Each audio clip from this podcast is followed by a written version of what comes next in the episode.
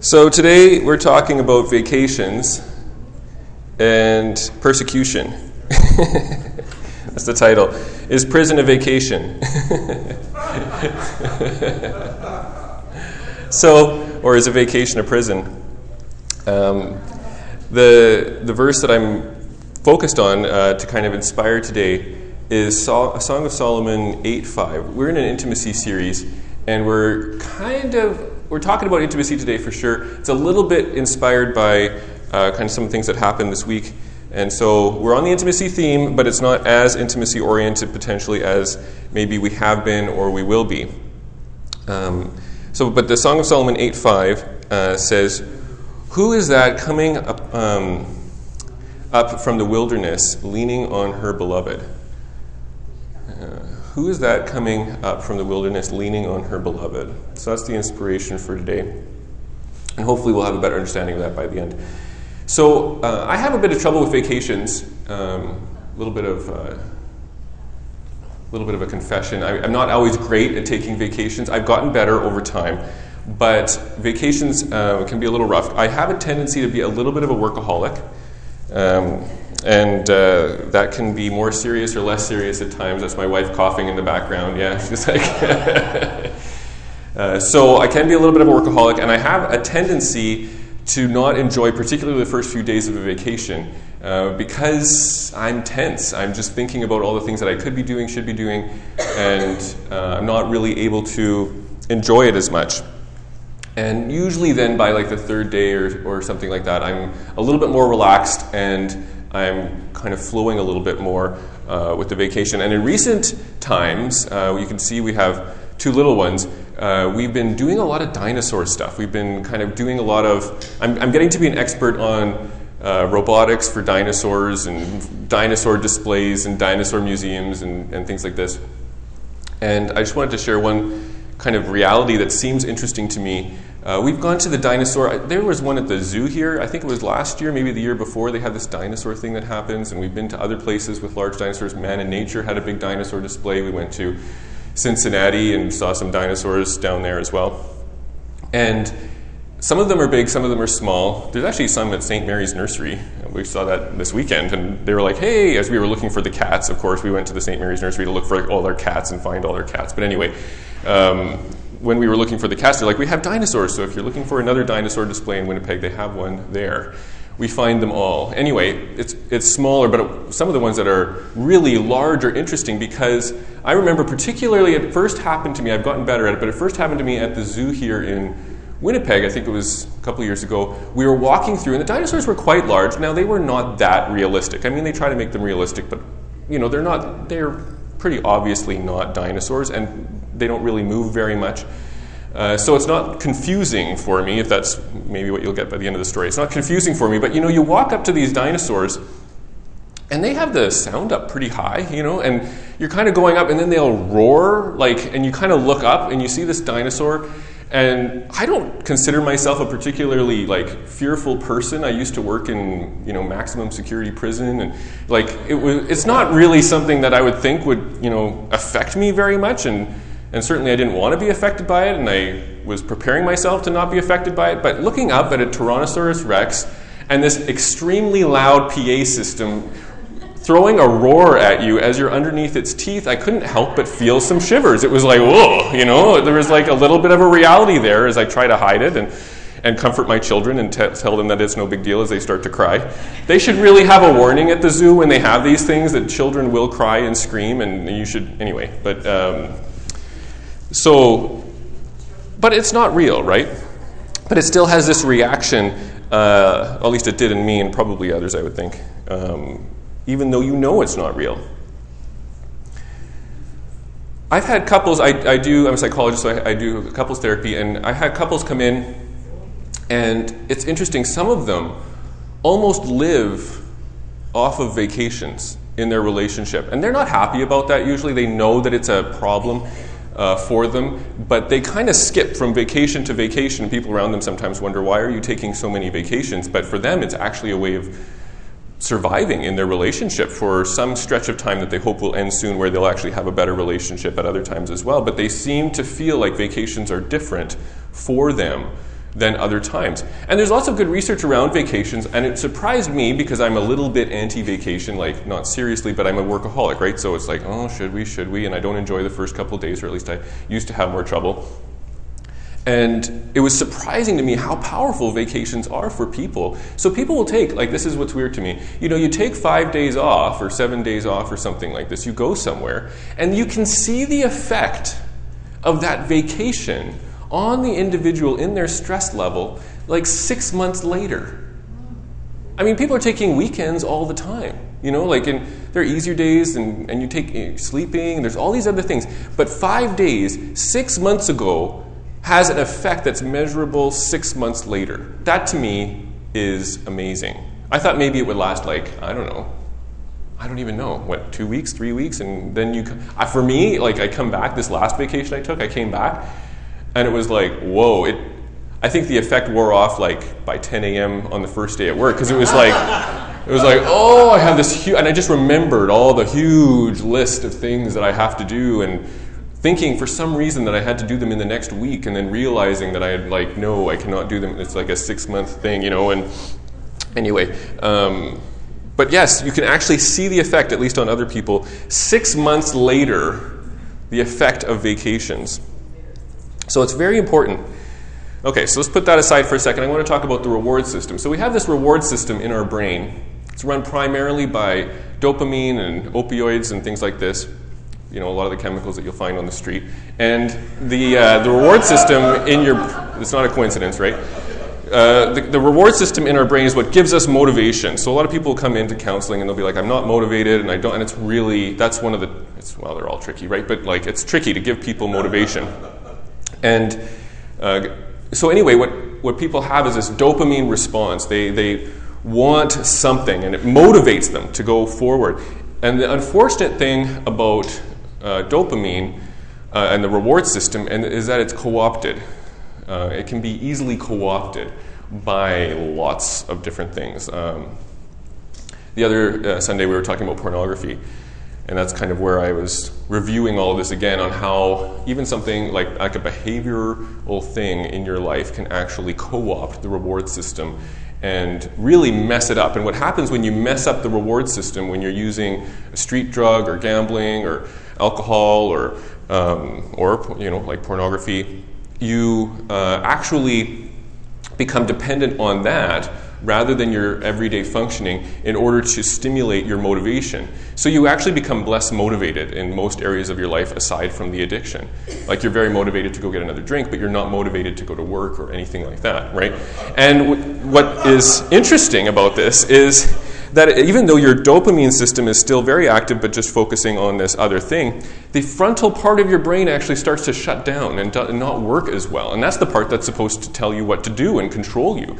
So it's kind of like the steering wheel is not working. So you're kind of sitting here and you're thinking, oh, you know, I want my blank, fill in the blank. I want my hit of whatever this is. And the front part of your brain says, that's not a good idea. But I don't really have a lot of energy to stop you. You know, it's just kind of sitting there, and it's like... you know, like the power goes down on the front part of your brain. And so you're sitting there and you've got this huge motivation to do this thing, and the front part of your brain can't stop you. And so the addiction continues. So you can look at this very neurologically.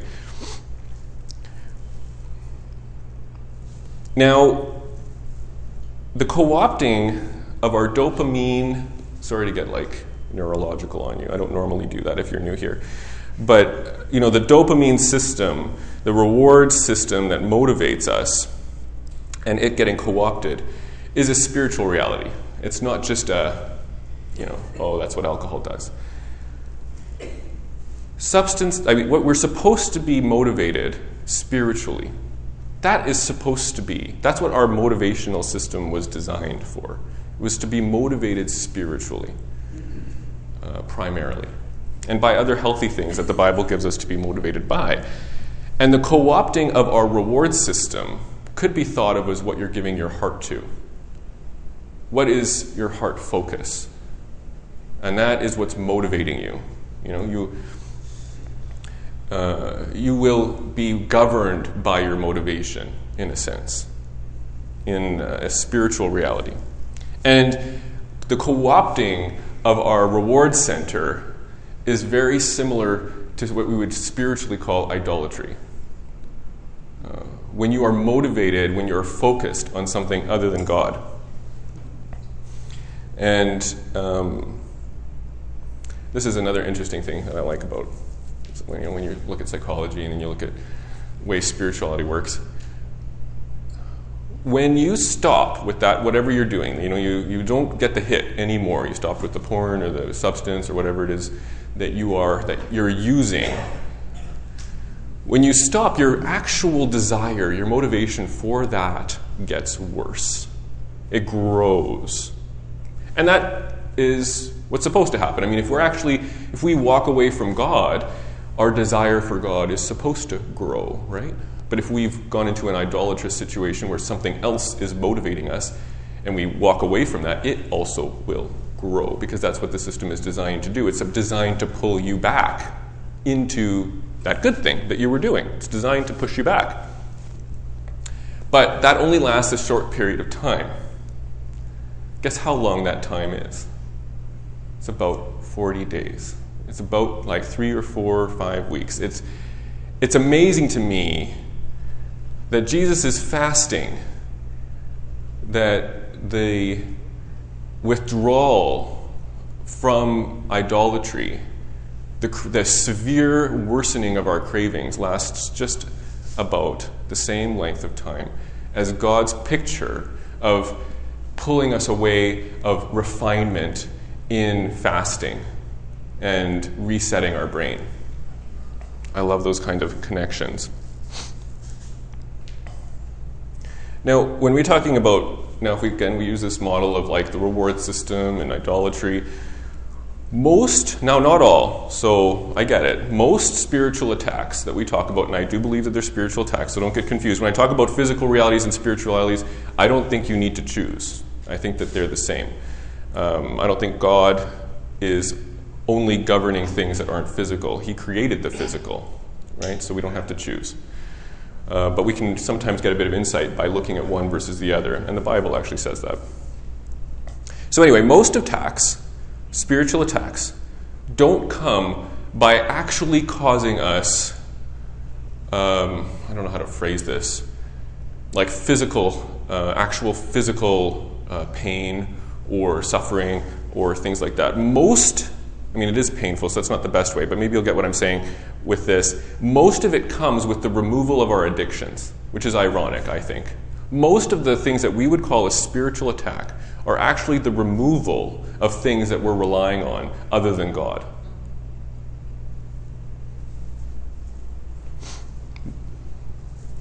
Most of the things.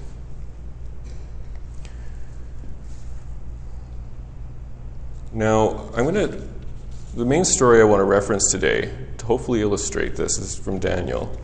And it's the classic Daniel story. The lion's den. Where am I here? Daniel 6. There we go. Just reading the story again this morning. It's a powerful story. This is what also inspired, in addition to the Song of Solomon. We were prophesying this week and we got this scripture. And so people were jealous of Daniel. Daniel had this excellent spirit. And I'm reading primarily out of Daniel 6 here. Daniel had this excellent spirit, and it caused jealousy in people who were around the king. And Daniel was being set up to be given even more power.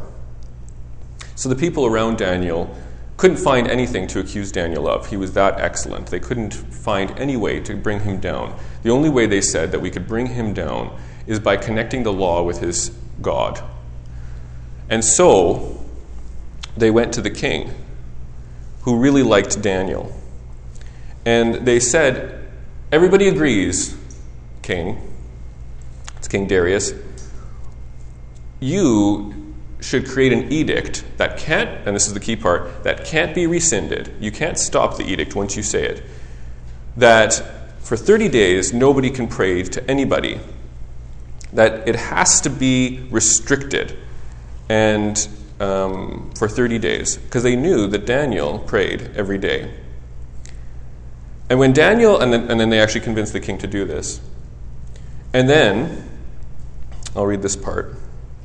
So therefore, King Darius signed the document and injunction. That was verse 9. Verse 10. When Daniel knew that the document had been signed, he went to his house, where he had windows in his upper chamber open towards Jerusalem. He got down on his knees 3 times a day and prayed and gave thanks before his God, as he had done previously. So without hesitation, or at least there's no hesitation written about, he went and continued his daily routine. It sounds like he did it almost immediately. Like the signing happened and he went home and prayed and went right against it with his regular routine.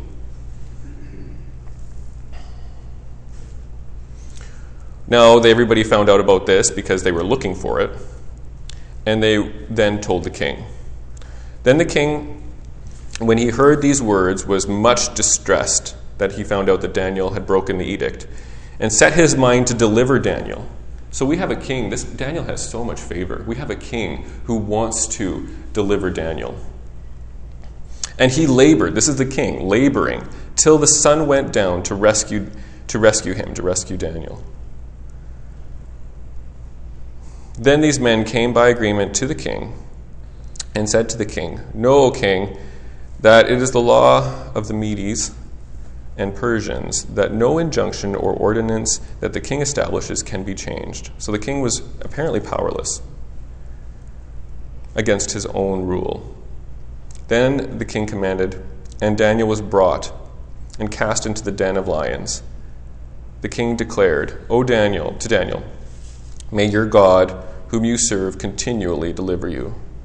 And a stone was brought and laid on the mouth of the den, and the king sealed it with his own signet and with the signet of his lords, that nothing might be changed concerning Daniel. Then the king went to his palace and spent the night fasting. No diversions were brought to him, and sleep fled him. How much he loved Daniel, hey? Then, at a break of day, the king arose and went in haste to the den of lions. As he came near the den where Daniel was, he cried out in a tone of anguish. The king declared to Daniel, "O Daniel, servant of the living God, has your God, whom you serve, continually been able to deliver you from the lions?" Then Daniel said to the king, "O king, live forever." I think that could be a whole sermon right there. Then Daniel said to the king, "O king, live forever. My God sent his angel and shut the lions' mouths, and they have not harmed me, because I was found blameless before him, and also before you, O king. I have done no harm." Then the king was exceedingly glad and commanded that Daniel be taken up out of the den. And so Daniel was taken up out of the den, and no kind of harm was found on him, because he had trusted in his God. And the king commanded that those men who had maliciously accused Daniel were brought and cast into the den of lions, they and their children and their wives. And before they reached the bottom of the den, the lions overpowered them and broke all of their bones to pieces. I don't think that last part makes it into the kids' stories. So here we have a man who has such favor with the king and yet is still going through persecution. Now, I was thinking about this story of Daniel in Lion's Den. And I think it's interesting because I think it could actually be an amusement park ride. Hear me out. I think this could actually be an amusement park ride. I think that if you knew, going into it, if you knew that the lions weren't actually going to hurt you, if you knew that this was all just a play, a movie, I think it would actually be kind of fun. You get brought before the king. The king is desperate to save you but can't. You're roughly brought... an amusement park ride, they probably couldn't do it that roughly, but you're brought and you are put into this lion's den with live lions, and somehow you'd have to do this with animatronics or something like that, but they would be like live lions sitting there looking at you, and it would feel so real. But And it would give you this kind of anxiety inside, right? But it would be the anxiety that I had at the zoo. It would be kind of like this, like, wow, it's scary because lions are supposed to eat me, and there's something in me that's kind of associated lions with eating me, but they're just robots. Like, they are just completely shut by the angel. I don't have to worry. It would be a little tough being in the den all night. I don't know if people would really pay for that part. Like, I think that, I mean, I don't know if you've actually seen lions up close, or like lions in like in a zoo with cages, like where they're not too far away, but they really smell. Like they really, I think, they have a really strong odor, especially the male lions. And so that part, yeah, like that's unpleasant. I don't think that would be part of my vacation plan.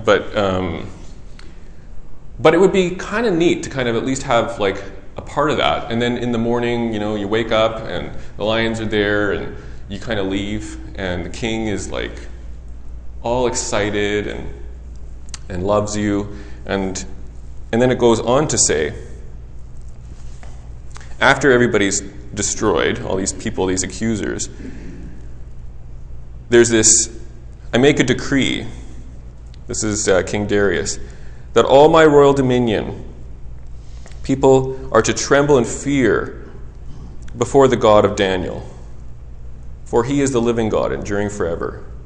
His kingdom shall never be destroyed, and his dominion shall be to the end. He delivers and rescues. He works signs and wonders in heavens and on earth. He who has saved Daniel from the power of the lions. It would have a little bit of adrenaline. It would have a little bit of annoyance. But if you knew beyond a shadow of a doubt that those lions weren't going to hurt you, it may actually be fun. It may actually be an enjoyable experience. I mean, if you could sign up for that, if you could be like, I get to be Daniel. I get to be the one who causes the edict to go out to save the country. I get to be the one who stands in faith before the Lord. I get to be the one who wows the king and has his favor. And all I have to do is spend a night, and yes, it smells, but maybe I'll bring some things, you know, like to kind of close my nose, or I don't know. I get to be the one to do this. Would it really be all that frightening? Would it really be all that frightening? It would be like me walking through the zoo. It might give me a little tremble, because I have a nervous system that looks at lions and gets a little nervous. But beyond that, is it really all that scary? The primary persecution that happens is when the devil, or sometimes when God, takes away the things that we rely on, that get in the way of us actually trusting God. When he takes away safety, the appearance of safety, our reassurance that we have safety. When he takes away our reassurance, when he takes away our money, the thing that we rely on. When he takes away our health. Is it forever? I don't know, but it might not be. And he takes away that assurance that we're going to be okay, that feeling inside that we're relying on. And all we have left is him. All we have left is him. My assurance that if I work hard every day, I will be safe. My workaholism. On vacation, he just takes that away. I want you to know that you're going to be okay for the next 7 days if you're not on your email. I want you to know that, ooh, it's not all going to blow up, Cyrus. It's going to be fine. I actually think a lot of persecution is very similar to a vacation. A lot of persecution is similar to a vacation. When you take yourself away from the daily trappings and you reboot. And you're like, okay, we're going to live without health for a while. I'm not going to rely on my physical form in order to comfort me. We're going to live without workaholism. I'm just going to rely on the Lord to keep my business going. I'm going to live without the reassurance of alcohol in my life. And I'm just going to trust God to keep me going. It's like rehab. You know what rehab looks like? A vacation. Have you ever gone and seen a rehab facility? At least the expensive ones. They're beautiful. You know why? Because when people are relaxed, it's easier to stop addictions. green space. It's helpful. It actually relaxes you and you can get away from your addiction. It's okay to reboot. It's okay to take a vacation from the things that distract you from God. The things that maybe are good to do, it's good to work, but sometimes it just becomes too much of a distraction and you need to take a vacation. There's a lot of things in life that are okay to do sometimes, but you need to take a vacation. And there's a lot of things in our lives that are never okay, and we need to take a vacation from those too. And sometimes it happens because you try to take a vacation from it, you schedule rehab, and sometimes it gets scheduled for you. Sometimes God just takes it away. And all of a sudden, it's you and him. Now, I want you to know that, yes, there is a time when we take a break from sin, and that's not like a normal thing. Like, we're not supposed to be like, okay, we can sin for a while and we can take a break from it. But there are times when the pushing and pulling, there's seasons in our lives, and it's okay for that to happen. It's actually, you can do a reboot even if you've never sinned. It's actually just a part of how we're supposed to function. We wake and we sleep. We work and we have rest. Like, our lives are cyclical. It's not supposed to be like we are forever in the church service with our hands raised, otherwise we are wicked. Like, that's not the way it works. We are supposed to be moving through a cycle of life. Jesus went out and he preached and he healed, and then he went up to the mountain to pray. There is a cycle that is built in, that is divine, and it's okay. We don't have to feel condemned for needing to re-establish or to refocus our lives on the Lord. I mean, most of the time we do need to repent, like, because we're human. So I'm not most of the time, but I'm saying you can actually do reboots without ever sinning. Jesus did reboots without ever sinning. He reconnected. He focused. Reconnected might not be the right word, because he's always connected. He's the Trinity, but he focused more fully his time just on the Lord rather than also ministering at the same time. And there's a season for that in our lives. That's okay. So we should be rebooting. So sometimes people are like, wow, those people who just go to conference to conference to conference. I am okay with that. Yes, it can be a problem. But I am okay with the idea of that. You need to go up on the mountain. And if that's your way of going up on the mountain, if that's what God is calling you to do, that's okay. You may need to reboot. Song of Solomon 8:5. Who is that coming up out of the wilderness leaning on her beloved? What is the wilderness? It's a vacation. It's a vacation from everything that just makes us comfortable aside from the Lord. And why is she leaning on her beloved? Because she just went through rehab. And all she's got left is the Lord. And she knows it. I mean, I say I know I need the Lord, but I know I need the Lord when all of a sudden somebody in my business quits and I have no idea how this is going to affect everything. I know I need the Lord when something negative happens in my life that just shakes me. He shakes everything that can be shaken because he's the rock. And he's like, get off that stuff. I want you to lean on me. So sometimes I take away all the other things you can lean on so that you lean on me. And if you aren't leaning on anything else, if you're only leaning on the Lord, if you know those lions are going to be have their mouths shut, then you don't even feel it hardly.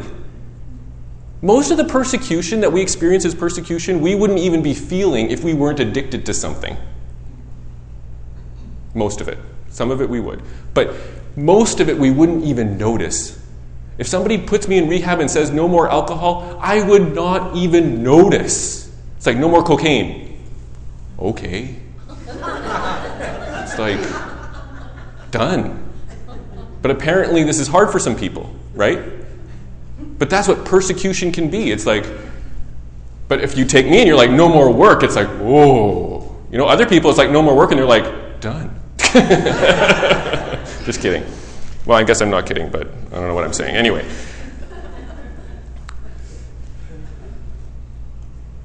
If you're leaning on something other than the Lord, then when that's taken away, yes, it's going to be tough. But if we can devote ourselves fully to the Lord, there's so much persecution that we would hardly even notice. It'd be like, you know what? Good job, King. I'm going to go up and pray now. Oh, here we go. Lion's den. This is probably going to really help the kingdom of God. It's going to be super exciting when you see me come out of this and you do the edict that everybody should fear the Lord. It's going to be a great day. I'll just be up there praying. You come and get me. It's like, I don't even take cocaine. It's like, that's fine. Not a problem. I'm not on anything other than you, Lord. So if that's all that I have left, I won't even hardly notice. I have money, but if you take it away, I'm only leaning on you, Lord, so it's not even a problem. I was just managing the money because you gave it to me to manage, but if you take it away, I'm only leaning on you, Lord, I don't even care. I'm already leaning on you. You're all I have. It's just a vacation. I don't have to deal with your money anymore. Thank you. Take the money away. I don't want to have to think about what to do with all of it. All I have left is you. That's how I always wanted it. You know, you hear people talk about coming out of prison in places like China, and they always want to go back because it was such a time of intimacy because there was nothing else. It's like the best conference in the world. All I had was the Lord and some gruel. I had nothing else to lean on. And the great thing is that you would rejoice if all you had left, because it's like, oh my goodness, I'm going to experience some persecution. And they think it's going to be hard for me. But it's not going to be hard. And at the end of it, there's going to be a breakthrough. Because that's how you work, Lord. You do these persecution things. You allow the devil. You do something in my life. You take away. You shake it. All I am is on you. And then at the end of it, I don't even hardly am bothered because all I have is you. And then at the end of it, an edict goes out into the country that furthers your kingdom. We should be rejoicing. We should be rejoicing. Because it displays the power of God in us. It's like, wow, we outlawed cocaine and it didn't even affect him. He must be using something else.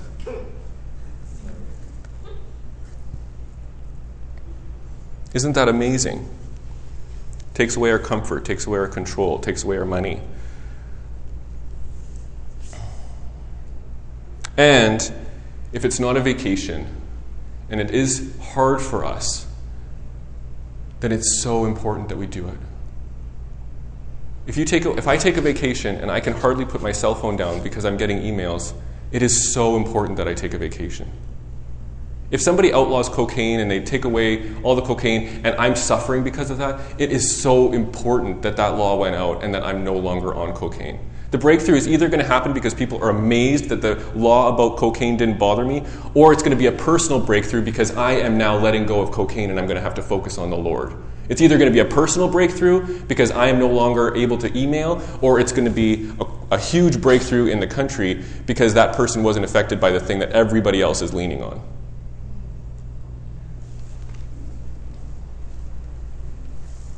I thought that Daniel wasn't being killed by lions because there were no lions around. But he's actually not being killed by lions because of the Lord. Isn't that amazing? Amen. And when everybody sees that, it's powerful. Intimacy comes when we reboot, when we shake everything that can be shaken. And if your life isn't shaking, if you don't have anything being taken away from you right now, if life is easy and good, then you should be fasting.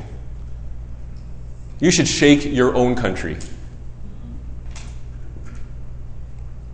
To make sure that when the persecution does come, that it's like, well, you know what, I was fasting yesterday, and that was pretty tough too. You know, like, I'm already relying all on the Lord. I realized how weak I am and how grumpy I get when I'm not on food. I figured that out. I'm already leaning on the Lord because I don't get any sweets. When we come out, if we're not in the wilderness, we need to be making times to go into the wilderness. And he gave us a way to do that.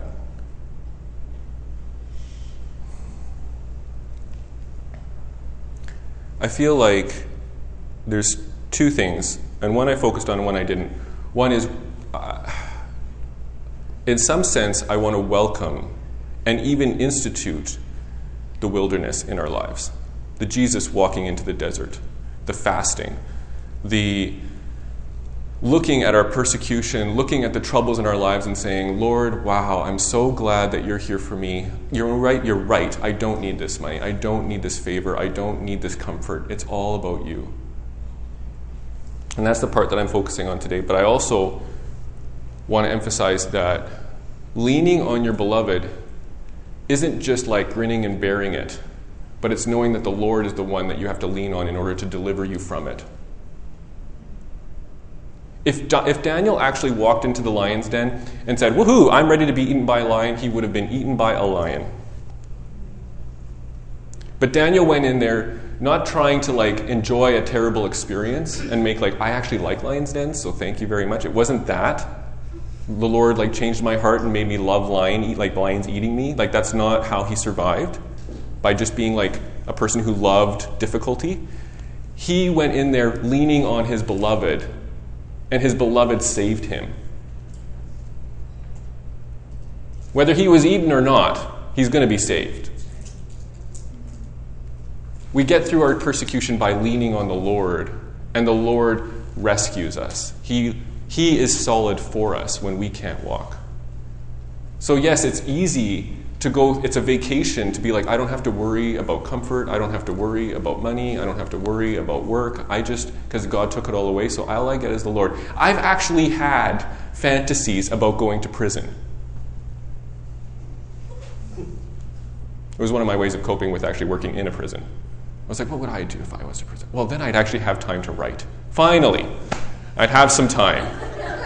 I actually had a whole plan. I had a whole plan for how I would deal with prison. I'd act a bit crazy, so people would be afraid of me, because if you act tough, then they challenge your toughness. But if you act crazy, then they're like, I don't know what Cyrus is going to do, so stay away from him. So crazy is the way to go. You want to be like wild. You want people to be unpredictable. And then I would go into solitary confinement. And so I wouldn't have to worry about anything. Unfortunately, in Canada, I think they're outlawing or like they're taking away solitary confinement, so it's disrupting my prison plan.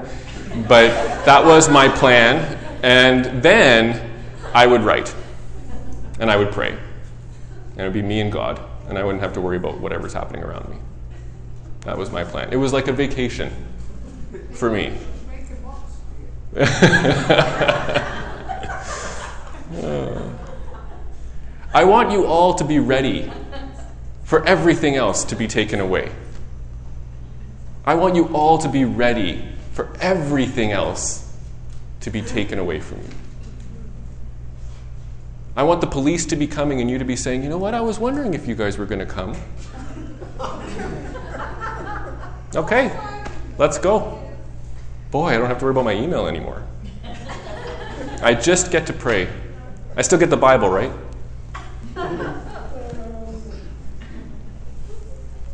I'm not very good at memorizing, so I wouldn't be as great if they didn't give me a Bible. That would be tough. But maybe then God would just give me visions. I don't know. Maybe I just need to work on memorizing. I want us all to be ready. I want us all to be ready. I want us to be ready because things can get worse. I want us to be ready because things are already happening now. Let's pray. Lord, you have such a heart for intimacy. And you are prepared to take everything away from us to make sure that we have you in the right place.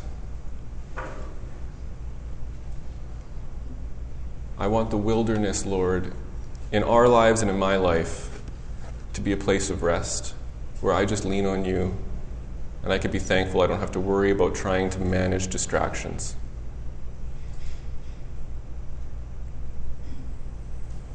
And Lord, I'm not there, and I don't think many of us are there yet. So Lord, I pray that you would strengthen our spirits. I pray that you would help us to refocus our lives.